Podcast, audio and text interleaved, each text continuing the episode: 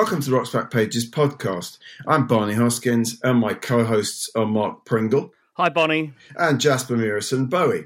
Hello, Barney. In this episode, we are joined all the way from his native New York City by Miles Marshall Lewis. Hi, Miles. Hey there, Barney. How are you? Yeah, good, thank you. Great to see you. We're going to be talking about Bob Marley and Wynton Marsalis, but our main focus is on the California rapper Kendrick Lamar. And that's because Miles has just published Promise That You Will Sing About Me, a book about the power and poetry of Kendrick's four extraordinary albums. Miles, you're steeped in hip hop, but also in jazz and R&B. Growing up in the Bronx, what were your formative musical experiences? That's a good question. Uh, I suppose both of my parents were really into the greatest music of the 70s, uh, but my father in particular was a big fan of Earth, Wind, and Fire, uh, Miles Davis, who was going through his electric period at the time, Marvin Gaye, the Motown stuff, definitely. My father, again, was sort of a gopher for the Temptations as a teenager in the 1960s. I had very young parents, uh, which was par for the course at the time. So when I was born, my mom was 19, my dad was 20. So their 20s took place during my wonder years. And I'd be schlepped to parties of their friends and peers. And Stevie Wonder would be playing in the background, and Marvin Gaye, and Earth, Wind, and Fire, and uh, you know all the all the huge greats of that era. So uh, those were sort of my formative uh, musical background. That was the soup I was swimming in. And then in the 1980s, I discovered hip hop. Well, really, truthfully, I grew up in the South Bronx, and so I discovered hip hop in the 1970s because there was a lot of breakdancing and DJing in the parks yeah. uh, across the street from my grandmother's house and stuff like that. And uh, I was listening to DJs whose names I couldn't remember at the time, but it turns out that they were influential DJs, like the late Kool DJ AJ, who was mm-hmm. Kurtis Blow's DJ for a great period of time. And so I was I was listening to that, and of course when Rapper's Delight came out, I loved it. I was eight years old probably, and on and on from there. My parents weren't really into hip hop, though they were young enough to be.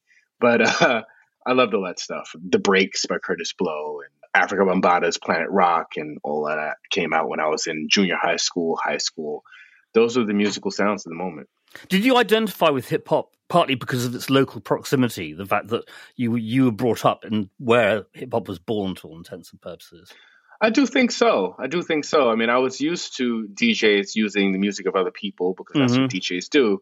So when these guys from New Jersey were rapping over Chic's "Good Times," it made sense to me because uh, when I went to stuff in the parks, St. Mary's Park, for example, across the street from where my grandmother lived, again, on Caldwell Avenue and what 149th Street, maybe in the Bronx. I was just used to that, you know, yeah, to guys getting sure. on the microphone and doing what they do, and uh, the music being so deafening from across the street that I couldn't watch television anymore. And uh, you know, my uncle would just take me outside and join in the fun outside. So, but yeah, I mean, I, I love this stuff though. I mean, it was just, it was fun to me. It was, it was my music. It made sense to me. Naturally, all the adults felt that it was a fad and that it would go away. And they didn't treat it very seriously. And we went through that whole thing that they, I'm sure, also went through with rock and roll 20 years prior. Sure. Yeah. Mm-hmm. Yeah. Was there a moment, Miles, when you thought you might like to write about that music or music in general? Uh, wow. I well, certainly in college. Um, I think that I had uh, inclinations to become a writer in high school. I was writing I, I started a short story and it was uh, sci-fi inspired. I was a big uh, Isaac Asimov fan and uh, a fan of other science fiction. Um, Robert Heinlein, I believe, is the gentleman's name, uh, mm-hmm. who wrote Ringworld, maybe.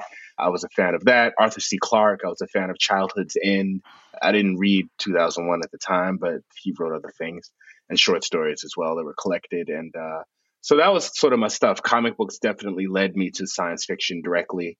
And music really didn't become on my mind until college. I was uh, definitely reading the Rolling Stones of my father that were around, a Rolling Stone magazine and the Village Voice here in New York. My dad would pick it up for free every week. And I was tracking their hip hop criticism because they were really the only ones writing seriously about hip hop at the time. Yeah. So I was familiar with the bylines of Nelson George and Greg Tate since I was like a teenager. And reading Nelson George's books, uh, The Death of the Rhythm and Blues in particular, struck me when I was in high school. And I was aware that he was writing screenplays as well, stuff like CB4, starring uh, Chris Rock, which was like a hip hop parody, a hip hop spinal tap, if you will. and uh, it was, you know, funny to me. Uh, it was funny to the people who understood it at the time, which tended to be college age people who were like listening to NWA and that type of stuff that they were spoofing. So, uh, and I, I, had journals as well since the age of 15, let's say. I have journals that span back to 1986. So, I've, in a way, uh, it's like a real time documentation of most of my life at this point. Now that I'm 50 years old, I've written about my life and times since I was 15. So that sharpened my writing, certainly. And I would do my own private record reviews of things that I was buying, new music by Prince and, uh, and Run DMC and people like that since high school. So that said, my graduation year of college, Vibe magazine was founded, and it was I, it struck me immediately as like a a black Rolling Stone, and uh, I was like, wow, that would be the perfect job. Yeah, yeah. If I could get in with these guys. The Source magazine already existed, but yeah. I didn't buy the Source at the time. I, I was a later a Source writer and a Source reader, and uh, appreciated definitely their contributions uh, as a hip hop Bible. But uh, at the time, it just seemed like uh, the vibe, especially with the photography, was uh, obviously heavily like Richard Avedon influence with the mm-hmm. cover photographs and stuff. And uh, it was really, uh, you know, I was aware of Jann Wenner and the history of Rolling Stone. And I was like, wow, this, especially the size of it as well. I was like, mm-hmm. yeah, this is clearly a black Rolling Stone, a hip hop Rolling Stone. I want in. Uh-huh. And uh, I interned there immediately after graduating college, and six years later, they made me the music editor. So, what was the first piece you wrote for Vibe? Uh, I think for Vibe, it was probably a record review. It was probably a record review of the Jungle Brothers who were okay. trying to yeah, yeah. come back, you know, with uh, wow, I don't even remember the name of that record anymore. Um, it, it, didn't it didn't make them come back. You know? Unfortunately, you know. Um, okay. But uh, but, but really, actually, ironically, since I wasn't reading the source initially, I made a name for myself at the source mainly because I did a cover story on the breakup of a tribe called Quest in 1998.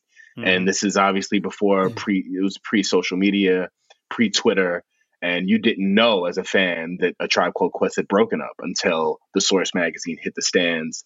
And of course those uh, articles are done two months in advance. So it was sort of a secret that i was keeping under my hat. Uh, m- myself and everyone on staff uh, were not allowed to say anything until the magazine dropped. And once it did then uh, radio stations picked it up. Hip-hop radio stations were like you know have you heard the news? Uh, q-tip yeah. has disbanded the group and blah blah blah. Mm-hmm.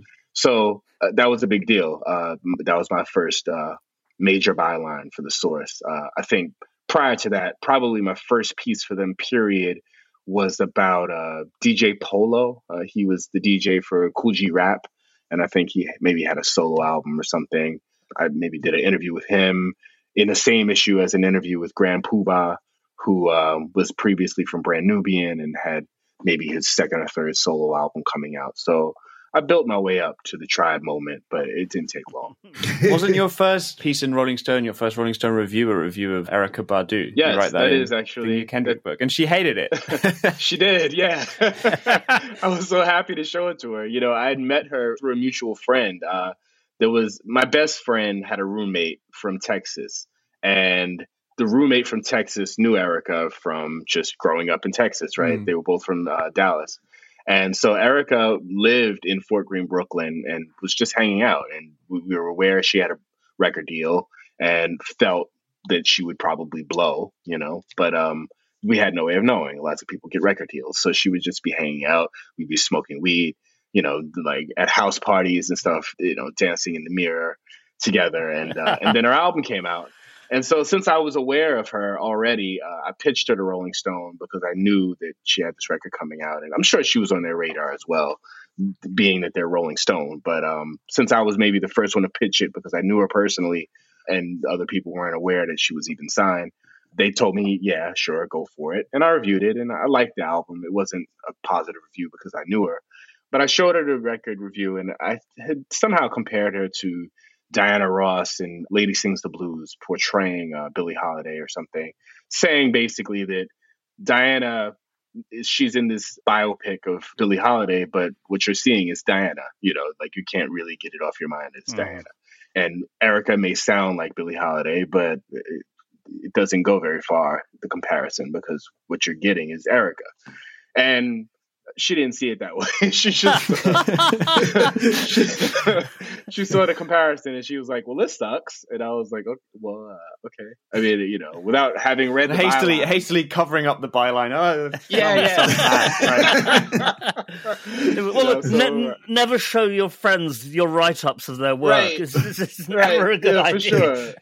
yeah. Uh, yeah, I totally learned that over time. Like, you know, don't write about your friends. It's not a good idea. so I kind of, you know slunk off with crestfallen, and uh, that was that was that. But yeah, that was that was maybe 1997, so that was the beginning of my relationship with Rolling Stone magazine, which uh, yeah. which I was quite happy about, just having grown up on it in in uh, sure, the, yeah. the 80s and 70s. Did she ever talk to you again?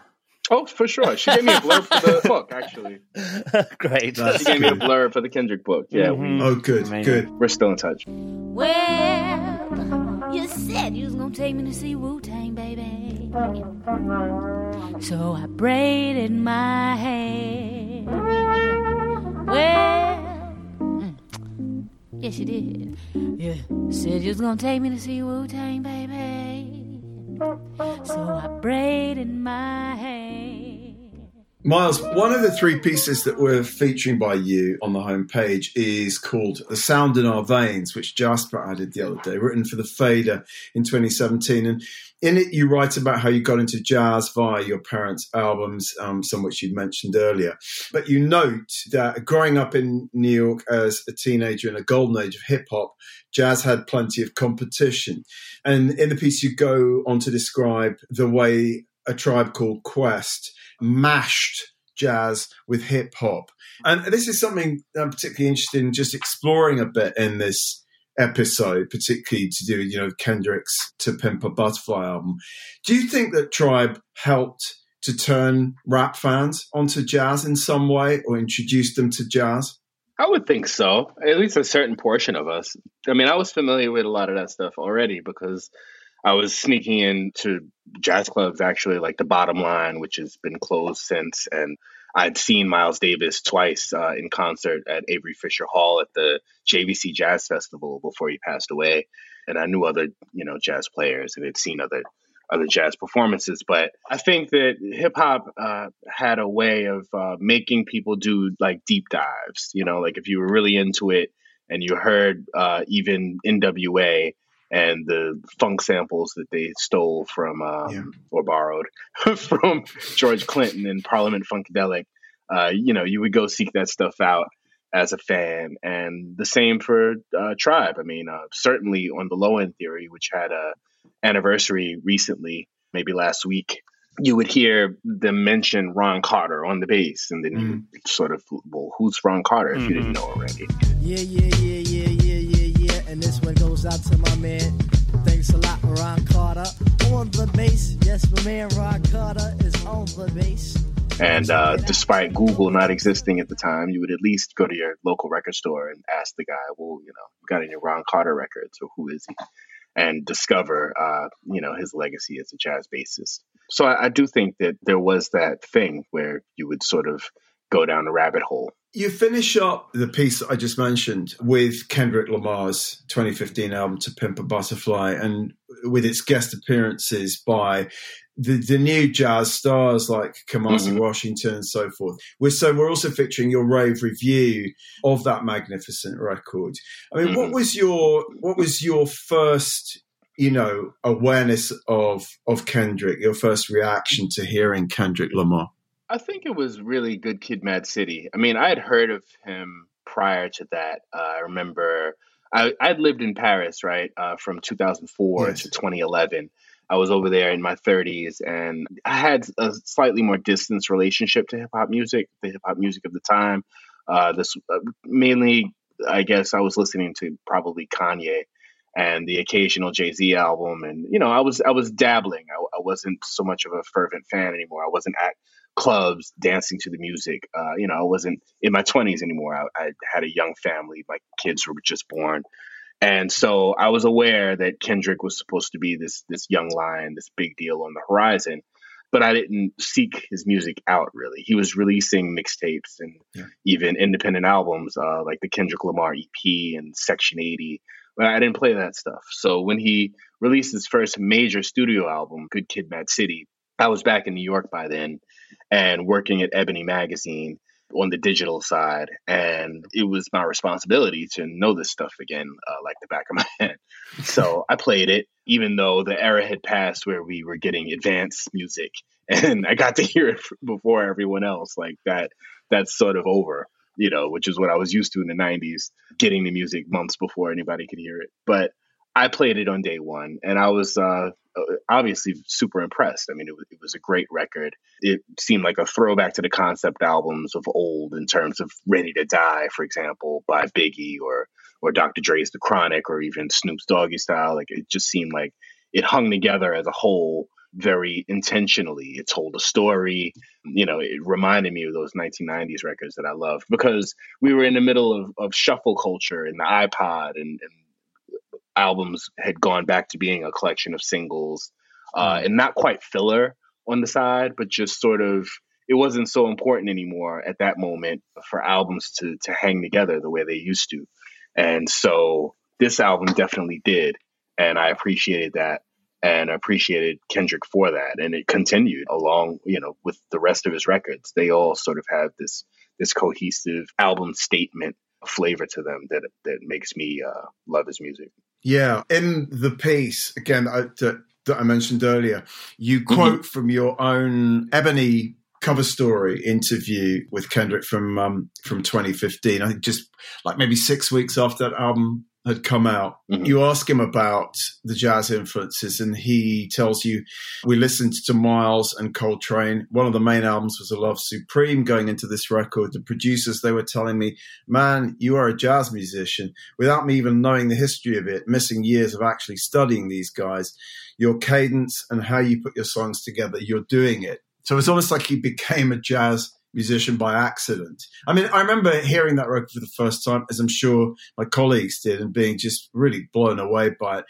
And these guys know a lot more about jazz than I do, so I probably hand this over to them. But it was such a revelation to mm-hmm. hear those strands. I mean, Jasper, you, when you first heard Pimp a Butterfly, what, what was your because you you knew about Kamasi Washington and so yeah, I, I like right before that got really into Kamasi when when he released the Epic and was just like, wow, there's someone mm. releasing a three hour jazz album and it's popular, and I was like, what what's going on basically? And i was really excited by that because you know being a jazz musician and kind of it not being like the coolest thing growing up and then suddenly jazz is kind of cool again. Right. That was really exciting for me. And then just yeah to pimp a butterfly especially is where i really i mean i'd i'd heard good kid mad city but i mean i, I liked it but it hadn't like you know grab me in the same way that To Pimp a Butterfly then did, and it was it's just he's got this incredible lyricism, but that also translates to his flow and the way he rhymes and constructs stuff and the rhythms that he chooses. It's just very free and very clever at the yeah, same time. I, I, we were talking about it in the office yesterday. Jasper and I were, you know, I have a a problem which relates to hip hop to everything is that I'm person, one of those people who doesn't really listen to words, which makes hip hop mm. slightly problematic. But I love the sound. I love the sound of this record. slightly, but I love this. I love the sound of this record, and and, mm. and we sort of basically Jasper and I came to the conclusion of what Kendrick Lamar really does. He swings. Mm. His flow really, really swings. Yeah. Right. Yeah. I mean, I have a funny Kamasi Washington story because the first time I ever listened to the Epic, I was in Montreal for the first time. I was visiting Canada, and uh, I was at the airport on my way back to New York City and I was listening to it, and I got to a song called "The Rhythm Changes," uh, which I still jog to it in Central Park. It's like it's an amazing record, right? So I just couldn't. So. I couldn't advance to the rest of the record. I had to loop the rhythm changes, and I was just sitting there listening to it over and over. And I missed my flight. Like evidently, I was sitting, I was sitting in the wrong area, and really, I was just zoned out on this song. And they were like, you know, Miles Lewis, could you please come to gate 23? whatever. And I was like, I wasn't hearing them, you know, and I was like, well, wow, people are not boarding, but uh, good. Maybe it's delayed or something. I just love the song. And then I figured out, well, maybe I should ask someone. And I took my headphones off finally and was like, yeah, you know, where am I? Am I in the right place? They were like, you missed your, like, yeah, it just took off, dude. That's a great story. So I was like, wow, well, so this song, this album, like this cat, Kamasi Washington, made me like miss my flight. I had to spend the night in the airport and take the earliest, like, you know, seven o'clock Yeah, a.m. flight. yeah. So I was kind of pissed off, but it was my fault. It was like, well, okay. But, you know, the song was so beautiful. I was like, wow, this is, this is great.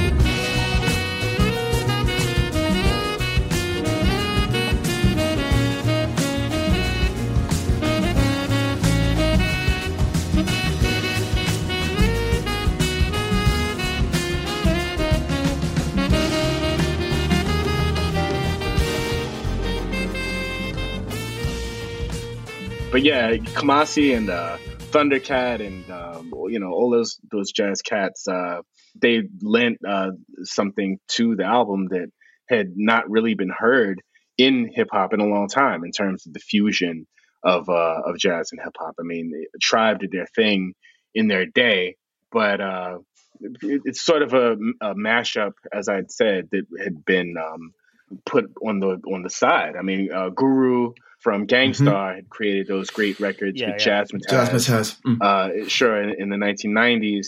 But Kendrick just put his own spin on it that was that was uniquely refreshing, and uh, he would later win the Pulitzer Prize for the Damn album. But as far as I'm concerned, To Pimp a Butterfly could also Yeah. could have won it first because it was it was so unique.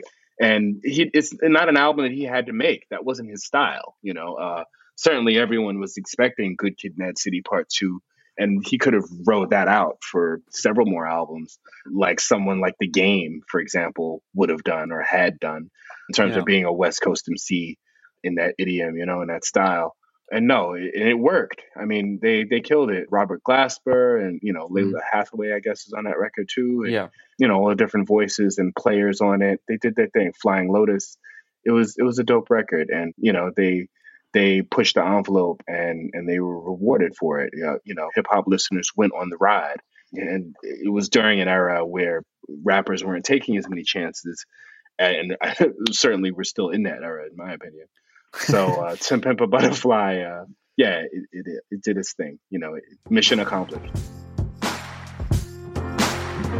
How much a dollar really costs? The question is detrimental, paralyzed in my thoughts. Parasites in my stomach keep me with a gut feeling, y'all. Gotta see how I'm chilling once I park this luxury car. Hopping out feeling big as Mutombo. 20 on pump six, Tony Marcellus called me Dumbo. 20 years ago, can't forget. I think what's what's crucial about the sound of it is is that it is a bunch of relatively young jazz musicians, and it's not you know he's not sampling them; he's actually working with them across different and you know because I mean Flying Lotus is more of a producer, but still kind of a jazz musician. Obviously, he's, he's Alice Mhm. Coltrane's nephew or grandnephew or some you know, but there is this overlap, and I think that someone like Thundercat, who when he makes his solo records they're kind of jazz records, but they're kind of also hip hop records without very much rapping as well. It's kind of there is there is all of this give and take between those scenes because they are scenes, and I think that's for me what makes it alive. Sure. I mean, I think going back to Tribe introducing hip hop listeners to jazz,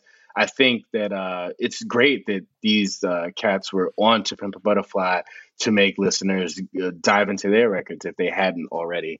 You know, I remember in the 1990s, jazz players like Joshua Redman and um, James Carter were being touted as like, you know, the young lions of jazz.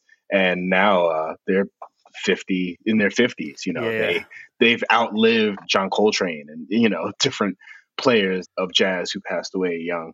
And uh, they're not the young guys; they're not the go-tos, you know. And there are new go-tos, and certainly, I guess uh, Kendrick and his producers were were prescient in terms of tapping into uh, to that new wave.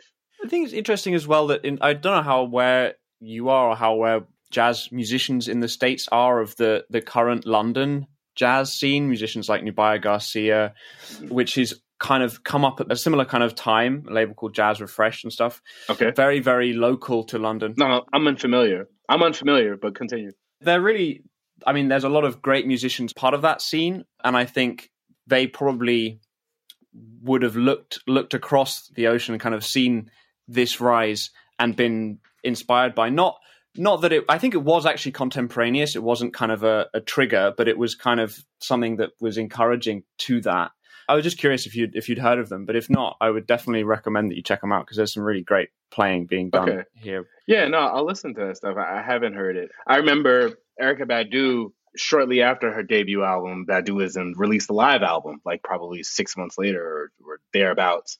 And I'd seen her perform definitely in people's living rooms.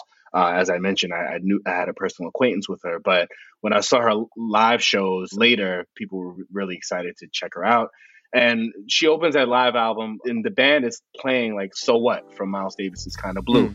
they're riffing on it and if you know the song then you know the song you know if you don't then it's just Erykah sort of slinking out on stage with her incense burning and, and all that but it's like but if, if you know the song it's like wow you know she's she's bringing miles davis into the neo soul uh, situation and i think a lot of those neo soulers were, were listening to jazz as well as to uh, Yeah. Stevie Wonder and um, Sure. you know just the old Marvin Gaye stuff, like the old soul music of the seventies you know, being that you guys are abroad, uh, I saw uh, D'Angelo at the Jazz Cafe uh, hmm during his first performance in the UK. That was, uh, I guess, later released as a live record. D'Angelo at the Jazz Cafe. I, he did maybe two nights there, Camden Town, right? Yeah, yeah, yeah. Yeah. and, uh, yeah. and I, I saw him there, and it, that was a great show. But he, you know, he's also a student. They were all sort of listening to jazz, the neo soul cats, and incorporating it occasionally into their music. You know, alongside the soul that they were sort of bringing back to R and B. Is this something to do with their parents' record collections? I mean, in in a way, the '90s through to now is probably the first generation of musicians whose parents' record collections probably had some pretty serious impact on them. And so, I guess a lot of these people, hip hop artists, maybe, but their dads, their mums and their dads had Miles Davis records, had John Coltrane records in their record collection. Certainly. And that's, that Yeah, no, in. certainly. Yeah. Yeah, no, I 100% agree. I mean, uh, back in the day when D'Angelo and Erykah Badu in particular uh, didn't have that many songs to perform live Mhm. because they were both on their first albums, they would cover things like uh, the Ohio Players' "Sweet Sticky Thing" and uh, you know different singles from or songs from Chaka Khan and Marvin Gaye. Uh, I, I don't know if D'Angelo ever did Marvin Gaye. Frank. No, no, no. They did.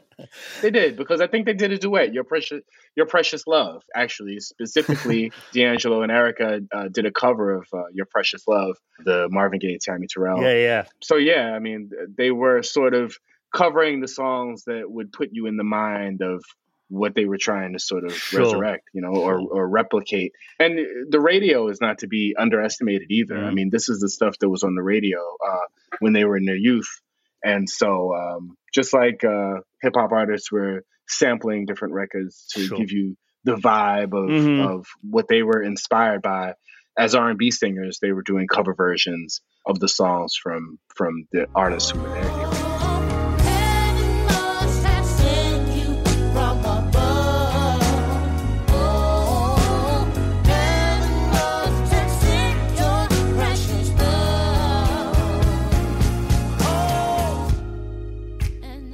Miles, what was the inception for Promise that you will sing about me? Your incredibly dense and informative and, and exciting book uh, about Kendrick. Just has got some incredible illustrations in, and it's got like running the thoughts from critics like Greg Tate and Ann Powers and many others. So it's it's not a kind of orthodox text, which I really like. But I mean, I'm I, you. learning a lot about about Kendrick Lamar from reading it. Uh, what, so, what was when did you start thinking about doing a book on him? Right. Well, I had interviewed him in 2015, and it wasn't until he won the Pulitzer Prize that I realized that it would be a good time to do something on him since at the time there were no pre-existing books. This is the second biography of Kendrick Lamar at this point that's out now, but I didn't want to take the traditional approach where you learn his life, uh, you know, from chapter 1 to chapter whatever. It's like a chronological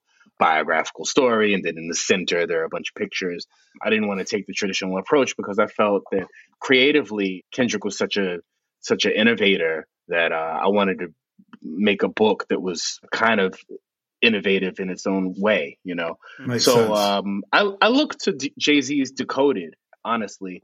Uh, Jay Z's memoir, Decoded, uh, which came out uh, several years ago, which was co written or ghost written, if you will, by Dream, Hampton, uh, a colleague of mine. Excellent book, and uh, I, I definitely recommend it. But it, it also has a bunch of illustrations, and the, the paper is glossy, and uh, you know the publisher put a lot of money into into making that a really beautiful book, uh, a keepsake in its own right. Aside from even the prose, I think that my running commentary on the side from uh, people like Ta-Nehisi Coates and Alicia Garza, who's a co-founder of the Black Lives Matter movement, uh, that came from um, the 48 Laws of Power, which I noticed um, when I read it uh, many, many years ago, uh, had sort of quotes about power from different figures in, in history. Uh, I thought that that was that was pretty cool the way they did that, and uh, and you know set off in the margins. Uh, so you know all these ideas sort of came to me. There's even um, I believe a book called the Rap Yearbook. I believe the author's name is Shea Serrano. I read that, and he had sort of um, boxed off quotes from uh, like a bunch of different writers and, and music critics uh, at the bottom of the page, uh, commenting on the greatest uh, rap songs of each year, because that was sort of the concept of, of the rap yearbook that year by year, what was the best song of that year. And that's also an excellent book. But um, but uh, a mishmash of these ideas, you know, I figured could make a, a really a cool book that would be just sort of innovative and different, uh, the way that Kendrick himself is innovative and different. And it allowed me some freedom, you know, because uh, I could have Ta-Nehisi Coates and Greg Tate, you know, do some of the heavy lifting while I am free to sort of riff, you know, as a storyteller, you know, explaining um, autobiographically, you know, how I relate to Kendrick and understand him from uh, being from the Bronx and he's from Compton, and those are both sort of hard scrabble areas, you know, because I, I didn't want it to veer into, let's say, Wikipedia territory where I'm just sort of listing his accomplishments and and hitting the points of, you know, this is what happened in his life, because that gets really rote and kind of boring. Yes. So there are there are a lot of uh, autobiographical elements. Uh, and incidentally, it's funny. Uh, Hanif uh, Abdurraqib is uh, uh, a music writer here in the states, who and also a poet who won a MacArthur grant yesterday. Uh, they uh, released the list of the MacArthur Grant Genius Fellowships yesterday, and he received one, um, which is like a, a free six hundred thousand dollars to each one of them to do with what they what they will.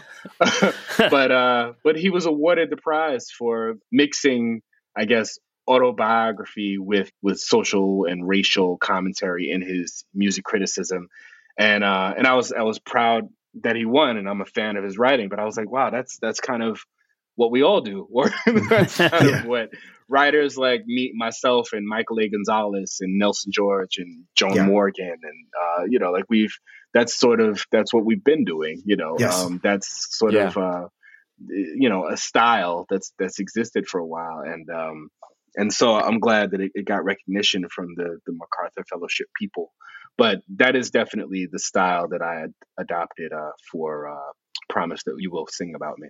Uh-huh. Yeah. I mean, I love the book. I, I really like the way that you can jump from, you know, you, you'll analyze some lyrics in depth, like when you're analyzing his early stuff as K Dot, and you're kind of going, well, this was pretty basic, but you can see where he was trying to get to, and then you can you can look back at it and figure out, oh, this is what led to that, and that's that's great. And then you, but you're also kind of telling a biographical story of him and an autobiographical story, as you were saying. It just combines all these different strands in a way that I find really compelling, and I've really been enjoying it. Plus the commentary, it's great because it's not just footnotes; it's it's actually you know taking up half the page, and you're kind of giving whoever is quoted enough space to actually say something and riff on what you're saying or you're riffing on what they're saying, and it's just a great way of, of presenting that as well. Plus the illustrations, as Barney mentioned. Yeah, which are, which Right. are great. Yeah, and Jason King is another Thank you. name I saw there. Jay, Jason Yeah. actually came into the Rocks Back Pages office a few years ago when he was doing his Queen and Freddie Mercury research. So he was Okay. holed up, Wow. pouring through old old seventies. Uh, That's very magazines, interviews with Queen and Freddie. Uh, yeah, probably some of those sitting behind Mark right now. no, Jason, he's very thorough, uh, so that doesn't surprise me. That, that's fantastic. You know, Jason, he uh, is uh, head of uh, the Clive Davis Institute of Recorded Music Yeah. here in New York City, which is affiliated with New York University. Yeah. And uh, he brought me in a few years ago, uh, pre-COVID, to teach a class on Kendrick Oh. Lamar at the Clive Davis Cool. Institute. And so I'm indebted to him for that. But yeah, I mean, to your point, Kendrick, he has his own universe. You know, like if you think about Quentin Tarantino movies, for example, Yeah. Mm. there's sort of a Easter egg in maybe most of uh, his movies where people are like smoking red apple cigarettes, I believe it is. You know, and it's it's only like if you're a Tarantino fan that you know that uh, you know when Yeah. whatever character is putting his cigarette box down that it's red a, a non-existent cigarette brand. You know, it makes like a thread through Tarantino's work. You know, like if you listen to as you said, uh, uh, K Dot's mixtapes, you see concepts and characters that appear later in his later records. Uh, you know, it's sort of like uh, the Marvel universe or something, where like uh, there's a there's a chronology of, of things uh, and characters and and, Mm. uh, and you know there's a there's a connection between things. Check it out. I used to wanna rap like Jay Z until I finally realized that Jay wasn't me. I took my time to jot down every line that's a quotable. Critics say I don't be killing this shit, but I know I do because I used to practice early morning and then after school. I'm working on my hooks, my nigga. I ain't trying to battle you, but even if I did, I guarantee I overshadow you like a fucked up taper that turned to a bowl cut. I'm a close cut to Common Gucci man. Another thing that I really like about it is that it's not a hagiographic book, right? It's not like you're not just being praising of him and you've got extensive sections where you kind of question elements of misogynoir in his music sexism and and and For sure. potentially like stuff where when it, after after certain shootings he kind of wasn't what he said maybe didn't help because it inflamed certain tendencies from from the right to kind of blame violence towards black Americans on other black Americans. It's not a Mhm. helpful thing to kind of contribute to that. But you manage to be critical of him through that while still being, you know, aware of that he's someone. And I think it's important as well because he's still alive, right? And he's still Right. growing as an artist and in his political awareness as well. That it's yeah, it's it's great. I mean, I, the the sections where you talk about him, you, you write like Black Panther didn't coin the famous phrase "with great power comes great responsibility." That was Spider Man, but it's a Max that Kendrick takes t- seriously to heart. So Pimp a Butterfly comments several times on the conflict of misusing influence, the resentment over abusing power. So obviously, it's a theme in his music, but he still has a tendency to do that sometimes. And and I think that the fact that you just kind of say that and deconstruct that is is great. No, thank you. I, I really Mhm. appreciate that. I mean, it's it's very it's vital to be critical. I mean, that's sort of our job, you know. Like Yeah. it's a biography, Yeah. and so obviously, I cared enough about him as an artist to write about him and to to want to put put a book out on him. You know, uh, so I want to celebrate him, but at the same time, certainly, uh, you know, his his output hasn't been uh, completely flawless in terms of uh, the sexism and the misogynoir. And uh, I, I, yeah, I would have been remiss not to mention those things. When our pride was low, looking at the world like, where do we go? Nigga, and we hate po po. Wanna kill us dead in the street for sure. Nigga, I'm at the preacher's door. My knees getting weak and my gun might blow, but we gon' be alright. Miles, the other piece of yours that we're featuring on the homepage is a 2013 interview you did with Wynton Marsalis, which is sort of the other Mm. end of the jazz spectrum, um, given how identified he is with sort of conservative music values. Right. What did you make of Wynton Marsalis? He's a brilliant man. I mean, not that I expected it any less, I guess, but uh, he's just got this incredibly encyclopedic knowledge of, of jazz and love for the art form. Uh, you know, I had always taken uh, umbrage at uh, the fact that he doesn't care for hip hop. Just how could you not get hip hop? Like, I don't, you know, just because they're not musicians in the jazz sense at all doesn't mean that it's not worthwhile music or that you don't can't consider it music. So you know, he's he's sort of uh, he's dying on this hill of hip hop is like not music.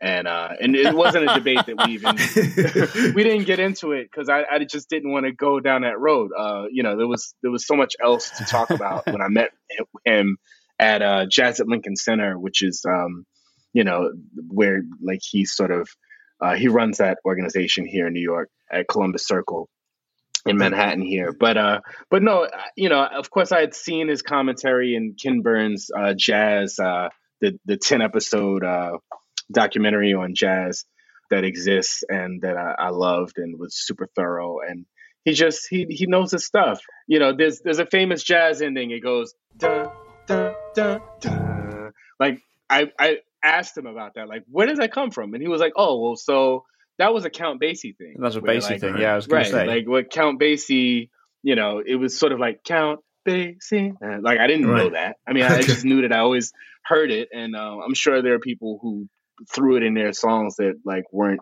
you know, that weren't jazz Count Basie compositions for that matter. It's just sort of become this recognized thing, but.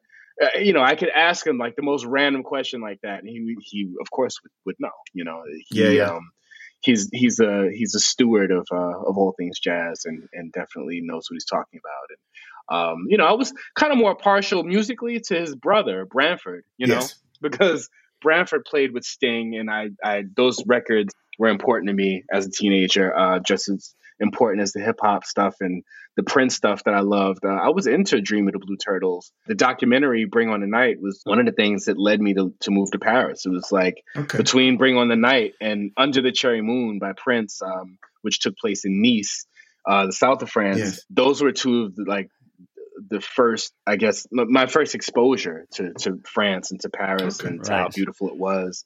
Uh, on top of, I guess, the writings of James Baldwin and stuff like that. But Sure. visually, it was like, wow, that looks like a cool spot. Um, like, yeah, yeah. So we've actually chosen a, an interview with Wynton Marsalis as the week's new audio, and Mark's going to tell us a bit about it. Yeah, it's, it's it's a long one. It's an hour and a half. They're clearly friends.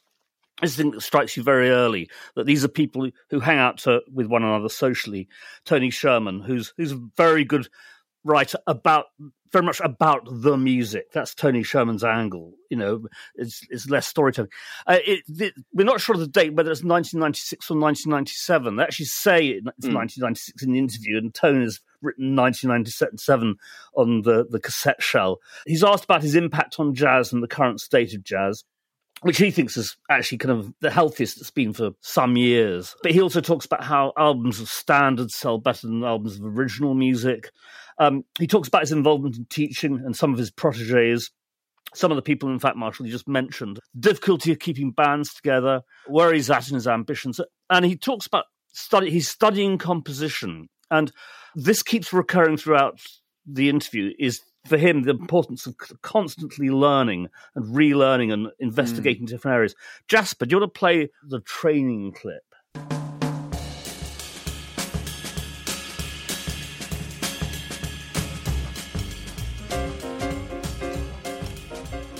you know, they say I went to Juilliard, but I didn't go. I only went for a year. So you, you can only go so far with a certain level of training. Then you have to get more training, more technology. Now a lot you can figure out yourself because music is a spiritual thing. I mean, it comes to you, and you can use your own intelligence, your own study, to figure out certain things. But as you get older, you just at certain points you have to revisit things. Maybe things that you've studied already, and well, in my case, a lot I haven't studied to really try to focus in on it and to even to develop your fir- your talent to, to a higher level. And if you don't seek out that education and that that that if you don't seek the education out, if you don't place yourself uh, in a position to get that information, then your talent will never really be. It's certain stages and levels you can't ascend to.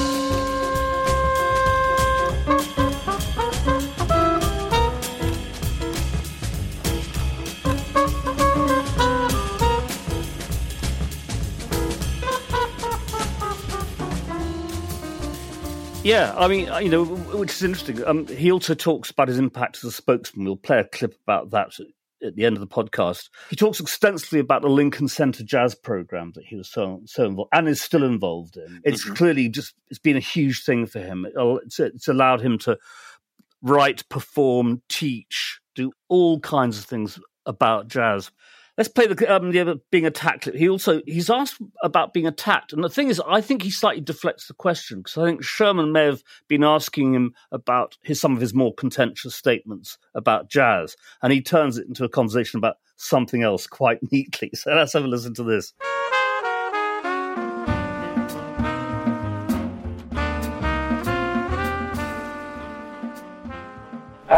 Vilified almost exclusively for 10 years, you know, 11, 12 years. People just attacked me constantly, but the public will still come out and support that music.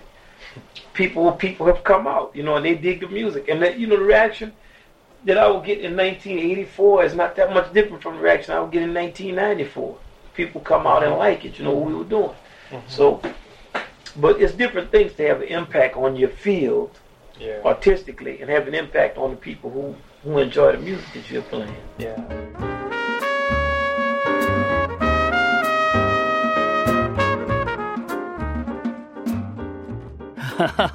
he talks at length about the nature of composition and how improvisation can be the source of composition.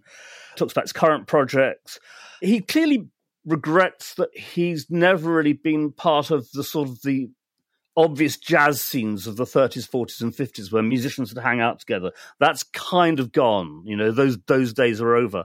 Well, it's. I think it's almost more that his that those days are, are different. That he wants there to be something that no longer exists. Yes. And because he wants that so badly, he can't really be part of the the other things that are happening because they contain things that he doesn't like so much. Yeah, he, he also so, you know, he, he he talks about you know jam sessions are impossible these days because everyone plays too long. You know, you get someone gets a tenor in their mouth, you can't get it out, out of their mouth for half an hour. You know, um, uh, he talks about his luck being surrounded by good people. He talks about his, his road manager, who I assume is still his road manager, who was turning him on to all kinds of music and stuff like that. That's the road manager, for Christ's sake. I mean, it's, it's great. and he talks about some of the turning points in his life. I mean, I, I, I, I, I liked listening to him. I liked the sound of him. I've got a real beef with him. I mean, uh, I, I hated the Ken Burns jazz documentary. Wow. Uh, Wow. And and I I know ha- other people have criticized it. Yeah, I, mean, I hate it because basically Stanley Crouch and Wynton Marsalis were the people who determined that documentary's point of view. Now, I happen to love a lot of free jazz. I happen to love Archie Shepp. I happen to love Pharoah Sanders. I- And these are people that Wynton routinely dismisses. You know, he's been known to say that nothing good's come out of jazz since 1961 and stuff like that. You know, I mean, he- he- uh, Mhm. he's a Mhm. reactionary. And this is a Yeah. problem with Ken Burns' documentary making that if Ken Burns finds someone who can provide him with the narrative that he needs to make the film, and if he chooses the wrong Sure. guy, you get the wrong movie. Hi- The, the movie that made his massive reputation was his uh, American Civil, War Civil War. documentary. Yeah. Well, that was really based on Shelby Foote, who is a Southern academic from the University of Mississippi, who's a Robert E. Lee apologist.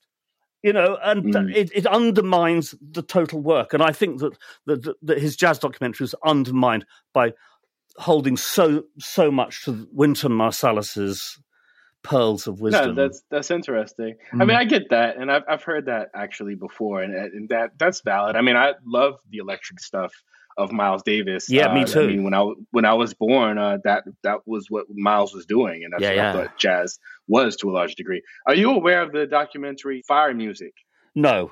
Fire Music is it's just been released in the states, and so I imagine it will make its way to you. But it's it's a documentary about Right. the free jazz movement. They Right. focus on players like Don Cherry and Ornette Coleman and Yes, yes. Sun Ra certainly, and that is kind of where uh, Ken Burns Jazz ends. you know, like it doesn't Yeah. explore any of that Yeah. stuff uh, to the degree that it, it should have, certainly, and it, it doesn't extend into the 1980s at all either, with the great work of Grover Washington Jr. and and uh, David Sanborn and people like that. Like you know, there's something to be said for that music as well. It doesn't end in 1971. Miles, have you ever read Valerie Wilmer's book, As Serious as Your Life? It's a book about basically free jazz, and it's absolutely No. sensational. I, I can't recommend really? it more highly. It's just been reissued, I think, about last year or the year before last. She was a, a photographer and writer in England, working for Melody Maker, and Mm. sh- she got stuck in New York, and Ornette Coleman put her up in his loft for about six months, and he she Mm. just like just was swallowed up by this extraordinary scene, and it's it's it's dynamite dynamite piece of writing. Can't recommend. Yeah, no, I'll highly. pick that up. You know, Mm. I'll pick that up. But uh, to your point, in terms of Wynton uh, sort of regretting that he wasn't around uh, Mhm. at the time where he could have improvised with the jazz greats, it reminds me of a recent interview that I've done with uh, Nas because he Yeah. has a new album and he won his first Grammy at the at the head of the year, and uh, it's it's a cover story for Ebony magazine that's out now, and um, he has a similar reverence for the rap artists that are 20 years old. You know, like when he Mm. debuted, people were calling him the second coming of Rakim. But whenever I mention, I guess that era to him, he really he he gets uh, beatific and goes off about like Slick Rick and Kool G Rap and Rakim, and you know, it's as if the quality of his work is uh, sort of a monument to Yeah. those rappers that he loved so much uh, from the golden age of of hip hop that uh, inspired him to become a rapper. Similarly to what Wynton, Sure. you know, does. Uh, Yeah. you know, with with his immense reverence for uh, that like bebop era. Yeah, yeah. I wonder, what do you think Wynton would make of To Pimp a Butterfly, or what indeed he did make if he if he bothered to listen to it? I'm sure he wouldn't like it. I'm sure. Yeah. I'm sure he'd think it was, you know, bullocks. Like I'm sure he'd think it was rubbish. Like, nah, you know, I, I don't, I don't imagine him really appreciating it. Unfortunately. Yeah, it's it's just a pity. I think you're right. As a footnote to this, Tony Scherman, the interviewer in this audio interview, told me that he had the year before done this very, very long interview with Marsalis for what I think is quite a conservative American publication called American Heritage. Mm. and and Mm. it and he says it got Wynton into a lot of hot water, quote unquote, because it was so reactionary in in its statements about how I don't know whether it was specifically hip hop, but but the way like American values were being undermined by well, sort of all jazz after 1961.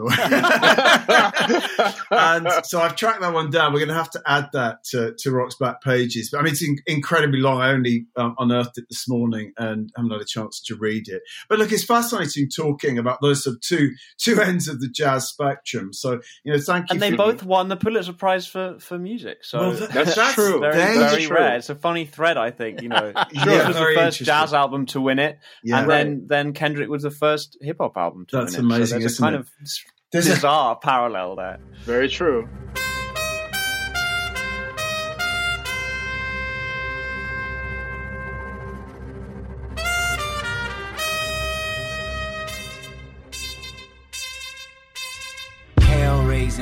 Chasing, new worldly possessions. Flesh making, spirit breaking, which one would you listen? The better part, the human heart, you love them or dissect them. Happiness or flashiness, how do you serve the question?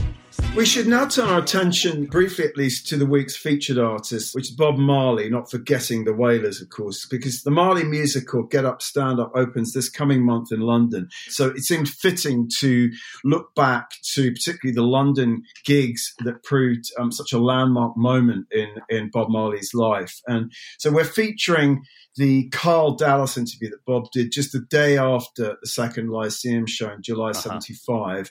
Um, and it's, it's a pretty great piece, especially given that Karl was at this point a 44 year old writer who'd specialized almost entirely in folk music. But it's, a, it's, I just wanted to quote a couple of things. So he interviews, he goes, it's, it's wonderful detail in here, things that I've forgotten. So after the Lyceum show, he goes to this disco in Carnaby Street called Columbo's, and and Bob Marley is like holding court and dancing, and this lovely detail about the way he dances. But Dallas says of him, if superstardom consists of being elusive, evasive, incoherent, unpunctual, enigmatic, or round difficult, then Marley is no superstar. But if it has anything to do with that overworked word charisma, with knowing what you're doing and not being diverted from the main object in view, with a burning conviction and a dazzling talent united to communicate, then Marley is possibly the greatest superstar to visit these shores since the days when Dylan conquered the concert halls of Britain, never looking back. I mean, I remember, I mean, I know you do, Mark, as well. Yeah, yeah. Not that either of us were at that Ly- Lyceum show. I couldn't but get a ticket. I couldn't Right. get. I wanted to, couldn't get a ticket. It was So- absolutely Mm. right, sold out. Mars, you probably know but So it produced this, you know, awesome live album. Sure, and sure. and they they were just these legendary shows, and almost overnight. Marley became a kind of superstar. I mean, that's being very simplistic about it. But uh, it's fascinating to me that Karl spoke to him the morning after. And, uh, and as I said, it's a great piece. And we've actually got, believe it or not, audio of that interview on Rock's Back Pages. Wow. And we are going to hear Bob talking about the song I Shot the Sheriff, which is on the live album, and of which, of course, Eric Clapton had had a, a sort of unlikely hit with the previous year. So if we could just hear that, Jasper.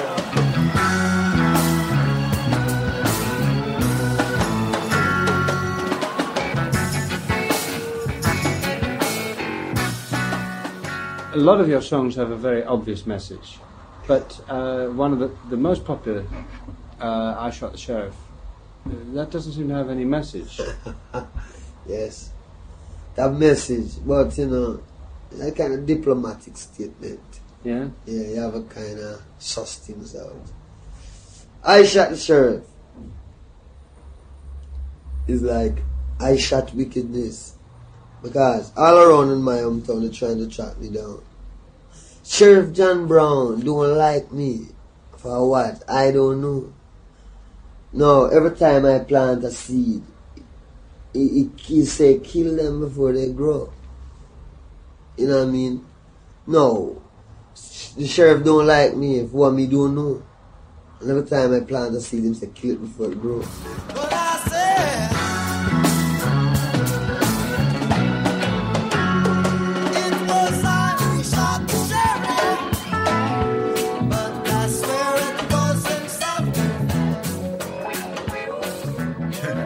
Great stuff. It's great stuff. I saw him the following year. I saw him in '76 at Hammersmith Odeon. It wasn't. I didn't think it was great. He had Hmm. a he had a guitar player who was like throwing rock guitarist shapes all over the stage, which sort of just felt out of keeping with the. The, the, the, the I threes being statuesque and elegant and marvelous, you know. Mean, a lot about it was great. I mean, the, the rhythm section, the Barretts, just astonishingly good. And he was a fairly mesmerizing performer. I was down front taking photographs, and this, this Rasta was on my back feeding me a spliff.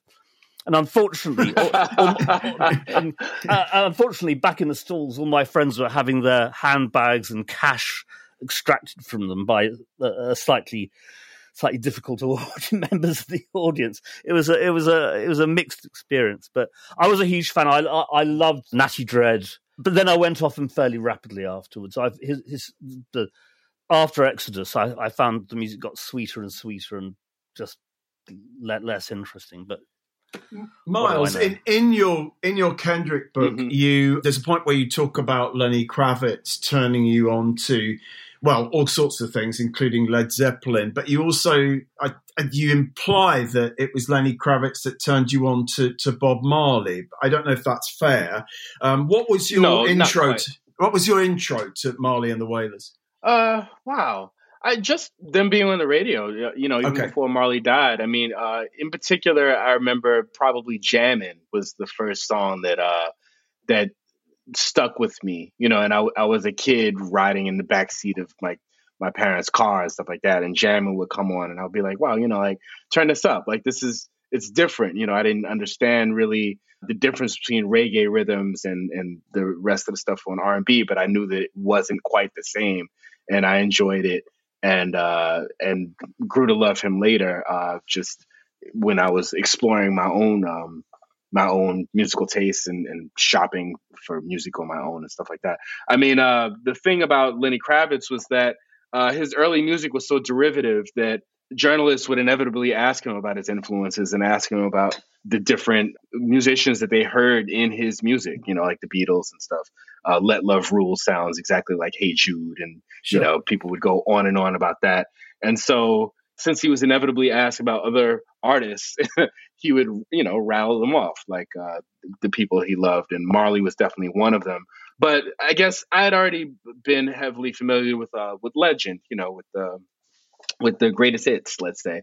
And so it was it was probably Lenny who mentioned specific albums like Catch a Fire and Kaya that, you know, if Yeah. he would mention them, I would go to the store immediately and buy those records to hear Marley's musical statements like that, you know, in terms of of his uh, his album statements, and, you know, because the greatest hits, it, you know, it's it's like a hodgepodge, you know. But that was where the Kravitz thing came in. But yeah, I mean, I loved him uh, since since Legend, and even since since being a boy, uh, hearing jamming in, in the backseat of the car. Okay, brilliant. Well, so this musical opens, I, I believe they do previews are like within the next sort of two weeks or so. I don't know anything about the musical, but I suppose it was inevitable that would there would be a major Marley musical. I hope it's great. I mean, there was a Fela musical here that was Yeah. fantastic, and I hope uh, it approaches the same level of quality. Yeah, sure, sure, exactly. We're sort of running out of time, but we should really, before we get to library highlights, we need to say goodbye to, well, people obviously dropping like flies at the moment. It's quite hard to keep up with with the sort of rock and roll deaths that, are happening every week. But Status Quo's co-founder and bass player Alan Lancaster died at the beginning of the week, and then shortly after that, the legendary Commander Cody died. And um, we've got two pieces just to sort of mark their passing, both from 1976. Harry Doherty interviewing Status Quo and actually asking all about their their formation as I think the Spectres is what they were first known as before they got Status Quo, and then Mick Brown, Mick Brown's big piece about Commander Cody from Street Life magazine, which is a which is a great piece. Mark, I mean, have you got much to say about either Status Quo? Probably more about Commander Cody. Well, yeah, well y- yes, no. I actually saw Status Quo live in I think 1974. I saw the first half of their set before I was dragged off to Mr. Chow's to have a row with my sister in front of the support act Montrose. So that was a fairly memorable. And the thing is, actually, Piledriver was a pretty good Status Quo album. It's it's it's it's meat and potatoes boogie music, you know. But the brief bit I saw of them live that night, they were tight as fuck. They Yes. were really impressive. You know, Yes. I mean, and so they, they were pretty good. Yeah, Commander Cody, I'm actually very fond of. I mean, smoke, smoke, smoke that cigarette, and all those sorts of tunes. Uh, my introduction to Western swing, which became something of a passion. Uh, yeah, it was basically kind of like Western swing for dope smoking hippies. and, and surely you weren't one of those. Absolutely not. No.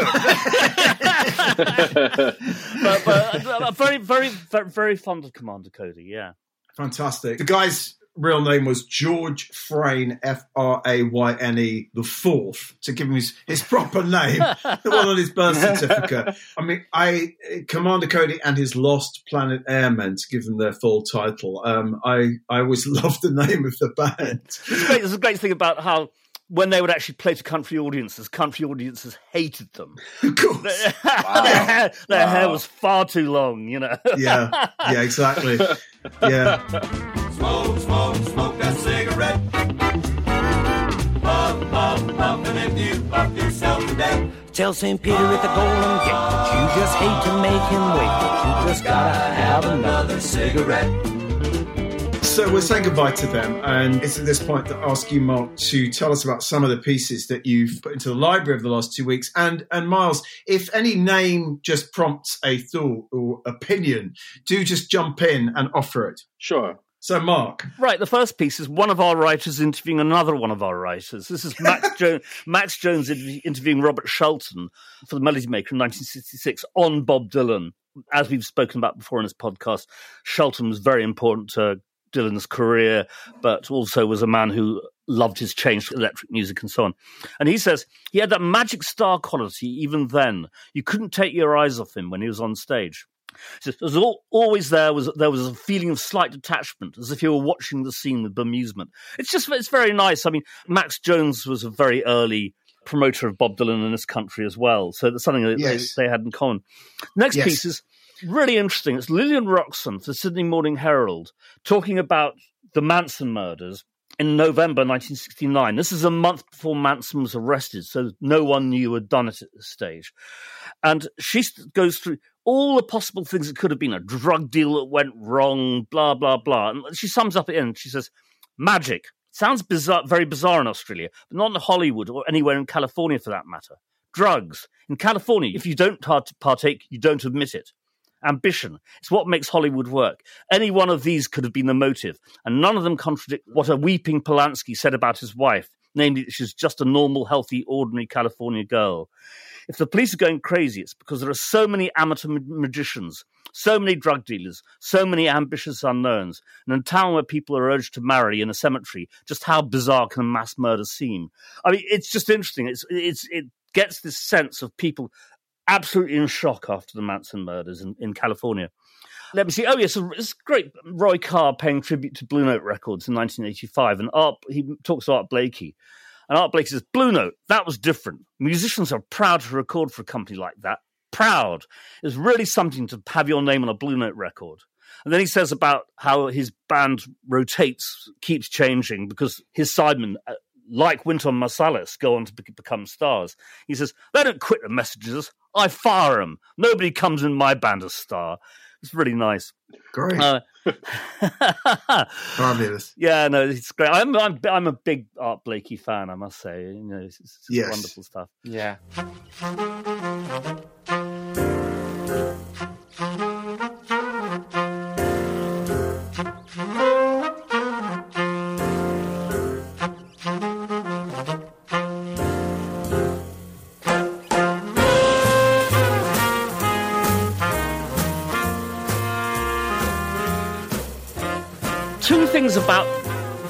Band loosely uh, going this week. One is a, a fairly short Ritchie Yorke interview with Ronnie Hawkins, where it turns out that Ronnie Hawkins getting signed to Warner Brothers had really put the band's noses out of joint and, and put Barney, remind me, Dylan's manager, um, Albert Grossman. Al- Albert Grossman.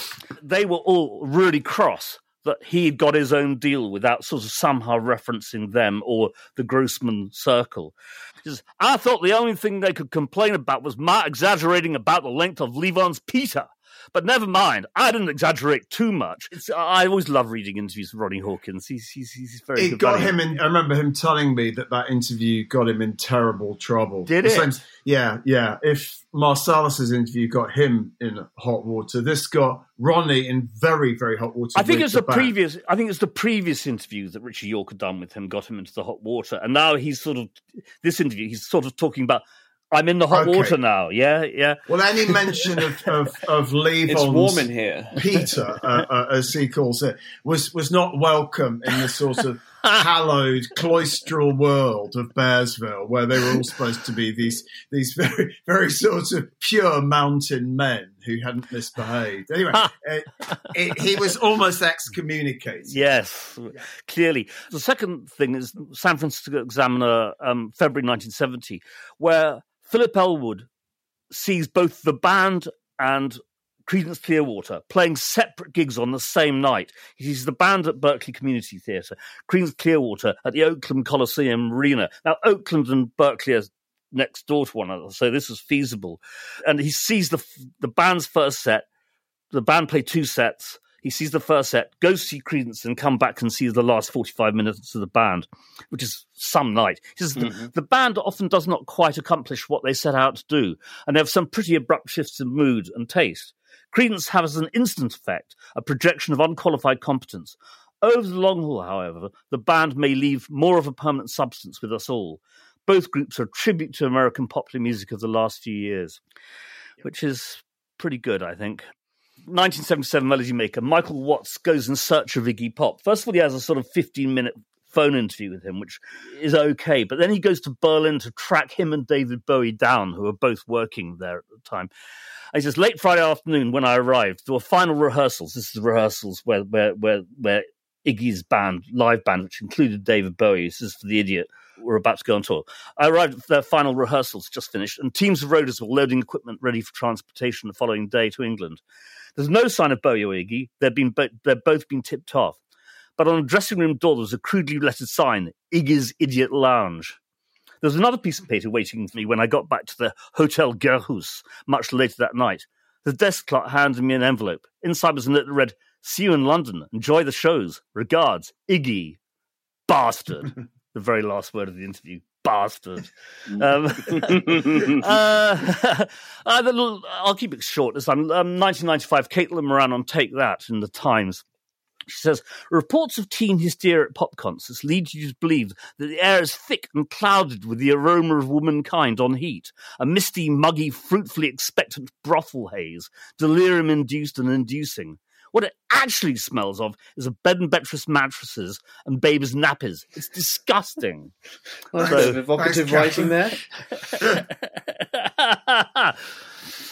That's my lot. Is that your lot, Pringle? I'll Yeah. mention one piece, um, partly because it introduces a new writer to Rock's Back Pages, a guy called Mark Rozzo, who who writes for Vanity Fair, but wrote pieces for the Oxford American and Los Angeles Review of Books and so forth. So we got underway with him by adding a piece he wrote for the Oxford American in 2006 about Big Star's third album, which he describes very well and talks to Jim Dickinson and Jody Stephens about. He calls it uh, a musical amoeba that keeps changing shape and meaning depending on who's, do- on who's doing the listening, downloading, or plucking of chords on a deserted Memphis levee. It remains the ultimate cult album in rock and roll. Jasper, what about you? I've got three things to briefly mention. The first of which is an interview with Gorillaz, Damon Albarn and Jamie Hewlett. Mm. But Pete Paphides in the Times also speaks to Bobby Womack, who we all love at oh, Rock's Back Pages, yes. who's obviously on Stylo on that Gorillaz album, Yeah. I think. He's very sweet. My daughter is 23. She loves me, but she's never reacted to what I do the way she reacted to that track.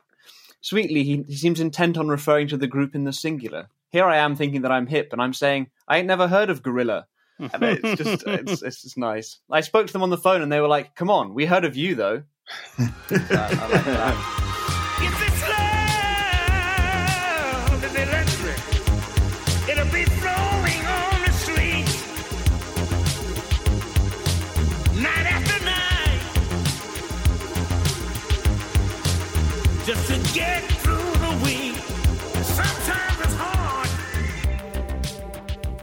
Then I added this week our very first review of John Coltrane's "A Love Supreme" to the site, and that's David Toop in The Wire, and it's just really nicely written. What happens in the music happens very fast, tightly meshed. Coltrane, in particular, rushing at the bar lines as if in the knowledge that death waited for the saxophone to be still.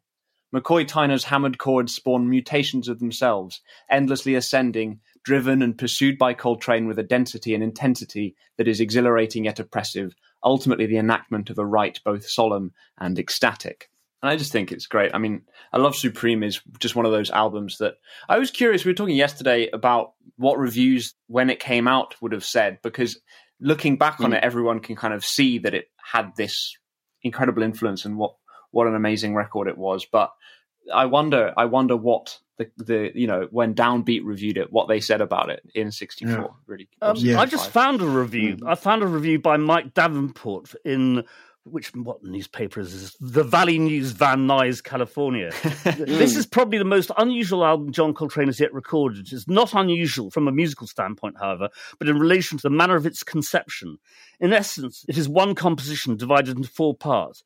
It's written by John Coltrane and is offered by him as Te Deum, that is, a praise to God. It is, according to his own liner notes, an attempt to say thank you, God, through music. The four parts are titled Acknowledgement, Resolution, Pursuance, and Psalm. All are blues orientated. The first three gradually build in tempo and intensity, and the fourth is exceedingly slow, and so on and so forth. So, uh, how does it? The album says a great deal about John Coltrane's personality and is very worthwhile having. So there, There you there, go. there is a contemporaneous review. nice. Well, thanks for that, Mark. No, I, Uh, I, I think that's a fascinating album, and I think that he really kind of announced himself as someone that was going to, you know, that, that wanted to go elsewhere with jazz at quite an early time, and then went very free to in a way that Wynton probably wouldn't approve of. But there you go. yeah, well, and, and, and nice that, that Kendrick mentioned it to you in Yeah. your interview with him, Miles. Definitely, yeah. I was curious as to what he thought of it and, and what he thought of other jazz music, considering that he hadn't really been exposed to it coming up. You know, it was uh, something that happened in the studio with, with him and Kamasi Washington and the rest of them sort of giving, uh, exposing him to that, that kind of music. Yeah, exactly, exactly. The last thing, just to bring things full circle, I also added a piece by you this week, Miles. The Get Down proves why the Bronx will always matter that you wrote for the Fader in 2016. Ah, and I really enjoyed. I really enjoyed that. I've only, only seen the first episode of the Get Down. I need to get round to watching the rest of it. But you write. It's a great So you know that rock? Baz Luhrmann asked me last month, referencing the huge slab of slate Shaolin Fantastic slides down and spray paints in St Mary's Park near the end of episode one. Yes, Baz, that rock has got to be full of psychic imprints from my childhood self when I toyed around with Micronauts and Space 1999 spaceships. Does the Get Down properly reflect my youth? Is it a true and accurate depiction of that time? What would you say, Miles? How do you feel about it still? uh, I mean, uh, it's it's romanticized, you know, Mm, yeah. as well it should be. I mean, uh, Yeah. I think of uh, stuff like Almost Famous and, and different period pieces from Hollywood uh, of the 1970s and and uh, 1960s and previous time periods and stuff. The 1970s South Bronx certainly deserves the same, you know, romantic treatment as uh, the rest of those eras. So I mean, you know, it's it's partially accurate, sure, you know, but they got a lot of details right though. It, it is it is actually it, it's just it's a cool series. You know, I, I imagine it's still on Netflix.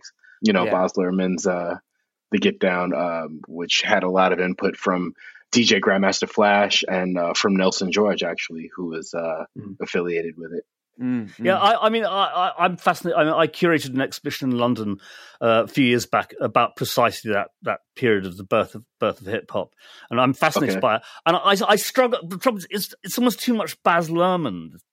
the Get Down. It's so it, you, you know, it's it's it's got all his almost camp sort of ra- ra- Yeah, camp exactly. razzmatazz, you know, his visual tropes and Yeah, exactly. yeah. But it's- it is it is Right. fun though. Like it is it is Sure. entertaining and I like is- that. Yeah. A little Baz, a little Baz goes a long way, I think. Uh, for me, anyway.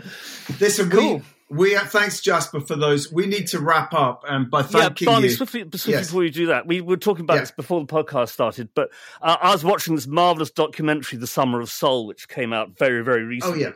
And there's this guy in it saying, you know, I used to be a suit and tie guy, and then I saw Sly Stone, and uh, you know, with the, out went the suit and tie, and that's your your father, Miles. Uh, So I'm And told. that's very true. yes, indeed. Uh, Daryl Lewis, he does appear in uh, Questlove's uh, first directorial debut, uh, Summer of Soul, about the famous Harlem concert of uh, 1968, Nine. I believe. nine, I think. 1969. Uh, it took place maybe six months before Woodstock. Yes. And features uh, Sly and the Family Stone, as Woodstock does, along with Nina Simone and uh, Mahalia Jackson and a whole bunch of other people. But yeah, my father at 70 years old uh, is a talking head in the film because he he attended the concert when he was 19 years old and has a lot to say about it. You know, as, as much to say about cool. it as he's had uh, to say to me about it since I was, you know, 10 years old. Fantastic. Great. He's the suit and tie guy. yeah, yeah. yeah, Oh. that was his line Oh, that- that everyone loves. that's that, that's a very nice way to to end the episode. So it just remains for us to thank you so much for joining Yeah. us today, Miles. Thanks very much. Of course, no, this was very fun. Great. I Yeah. hope so. I hope so. And and we we we wish you the very best of success with the Kendrick Lamar book, which to just remind listeners is entitled "Promise That You Will Sing About Me," and I think the subtitle is "The Power and Poetry." Of Kendrick Lamar, Of Kendrick Lamar, exactly. It's Um, out now, so yeah, and go buy it. yeah, it's, basically. it's tremendous. It is Yes. out now. It is out. And I don't know. Yes. I I mean, I say out now. I I don't know if that just means the US or whether it's coming out here or what. But it is available. It is definitely coming out there. I am not sure of the release date there, Okay. but I would hope that it's also out there. I'm not clear. Oh, well, great, Mark. Certainly Um, electronically, if you want to get the audiobook or Yeah, exactly. the ebook, that's available. Wonderful. Fantastic. Well, terrific. And and and so we'll be back in two weeks with Mr. Paul Morley of NME fame to talk about Tony Wilson and Factory Records and other things. But Mark, could you just talk us out with the third and final Wynton Marsalis audio clip? Yeah, it, it's about impact versus being a spokesman. So it's really interesting. Brilliant. Well, goodbye and see you soon. And thank you, Miles. Bye. Thank you. Take care.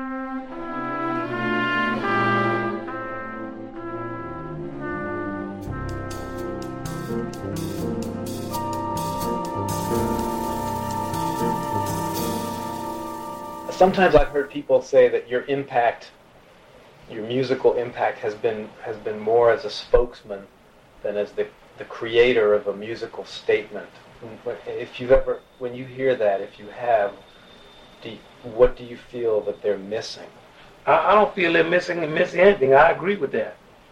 I, I think that my real impact as a musician has been negligible because my, my music is not really. Uh, I don't. I don't think that the, that it's. I don't. I don't feel it really reflected in that many of the younger musicians.